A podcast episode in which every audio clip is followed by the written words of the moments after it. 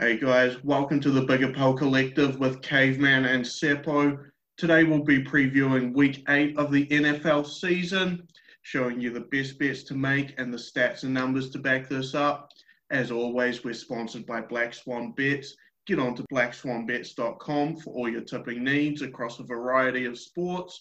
Black Swan Bets Smart Stake takes all the hassle out of betting, giving an algorithmed approach for you to expand your wallet. This week, as a special gift to our listeners, we and Black Swan Bets are giving 50% off any purchase just by using the code APPEL. That's capital A P P E L. It's a great offer to get onto. Welcome to the Big Appel Collective with Caveman and Seppo. Today we'll be previewing week eight of the NFL season with the Indianapolis Colts at the Detroit Lions, showing you the best bets to make and the stats and numbers to back this up. As always, we're sponsored by Black Swan Bets. Get on to blackswanbets.com for all your tipping needs across a variety of sports. Black Swan Bets Smart Stake takes all the hassle out of betting, giving an algorithmed approach for you to expand your wallet. This week, as a special gift to our listeners, Black Swan Bets is giving 50% off any purchase just by using the code APPEL. That's A P P E L, all capitals, it's a great offer to get on. Welcome there, Seppo. How's it going? I love betting on Kenny Golladay and watching the Lions offense. Yeah, Kenny Golladay has been absolute money the past couple of weeks. You've been able to take him to the bank. He's had over, over, over, I believe it is, over the last three. And he looks like he's got a decent enough matchup this week as well. Even though Xavier Rhodes has done better over the last few weeks, I'd take Kenny Golladay over him any day of the week. I do as well. I'm leaning towards that my pick for this game. Matthew Stafford's going to look for him. This is going to probably be a close game. So even if you're down in the third quarter, look in the fourth quarter, that uh, Stafford's going to get the ball to him. Yeah, could you say close game there. Anytime we're looking at a close game, I love taking the team that's getting the points. Right now, Detroit's getting plus three points. And as a special gift for this week, it's in a dome, which is going to be extremely important when we look through at a few of our other games coming up.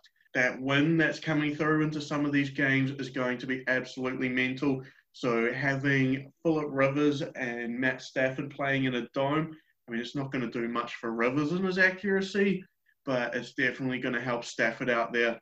Definitely. I don't love either way on the total, but I do like Lions plus three and Golladay, especially as a SGM. You might be able to get on D'Andre Swift a total as well, as I don't know about the Colts defense being as good as what they were early in the year just because Leonard hasn't been there. Yeah, so I like this game for the under if Darius Leonard plays. That's a big if. If Darius Leonard doesn't play, I'm staying away. I'm not going near it. He has been absolute money. He's one of the best linebackers in the NFL right now. If he can get on the field, I absolutely take the under in this game. If he can't get there, I'm probably going to fade this one. I agree. I have under 50.5 on my screen. Definitely fading it as of now. But if I do see that he's active an hour or so before and the line has not moved, I'll get on it. If it does move down to 48, not not a fan. Needed to be 49 or 50. Absolutely. So one thing to remember for this game is it is a traditional divisional matchup. These guys used to play each other twice a year. So there is going to be that element of rivalry going on. Whenever you get those rivalry games, they always do tend to be a wee bit closer. You love taking that team with the plus. That gives you an edge on the betting side. Yeah, like the plus there, man. Really like the plus.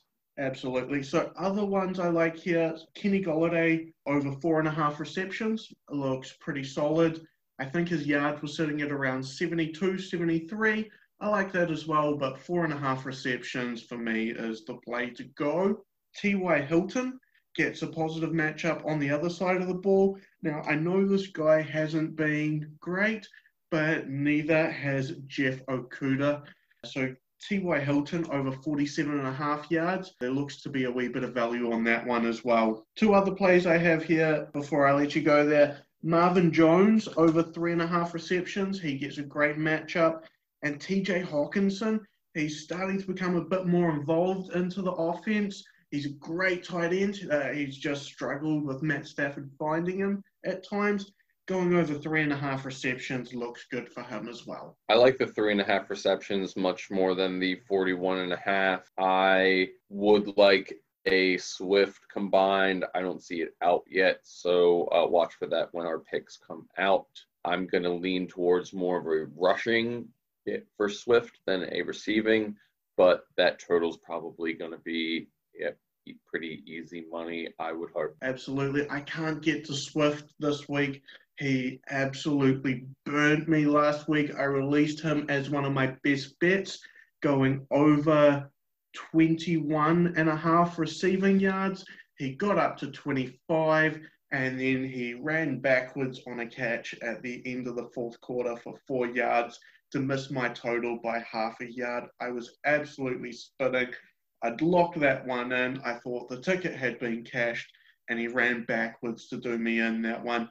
I can't go back to Swift in the well this week, but I do completely understand. And if he hadn't burnt me last week, I'd probably be right there with you. Yeah, for sure. Didn't have him as the best bet. I liked it. I put a little bit of money on it, but didn't have it for the best bet, so it wasn't nearly as painful for me. This is going to be an exciting game. I think there's going to be some mistakes in the red zone as part of the why I like the under. I don't think Rivers is going to excel in the matchup in the red zone. He only has seven touchdowns this year, which is not a great number.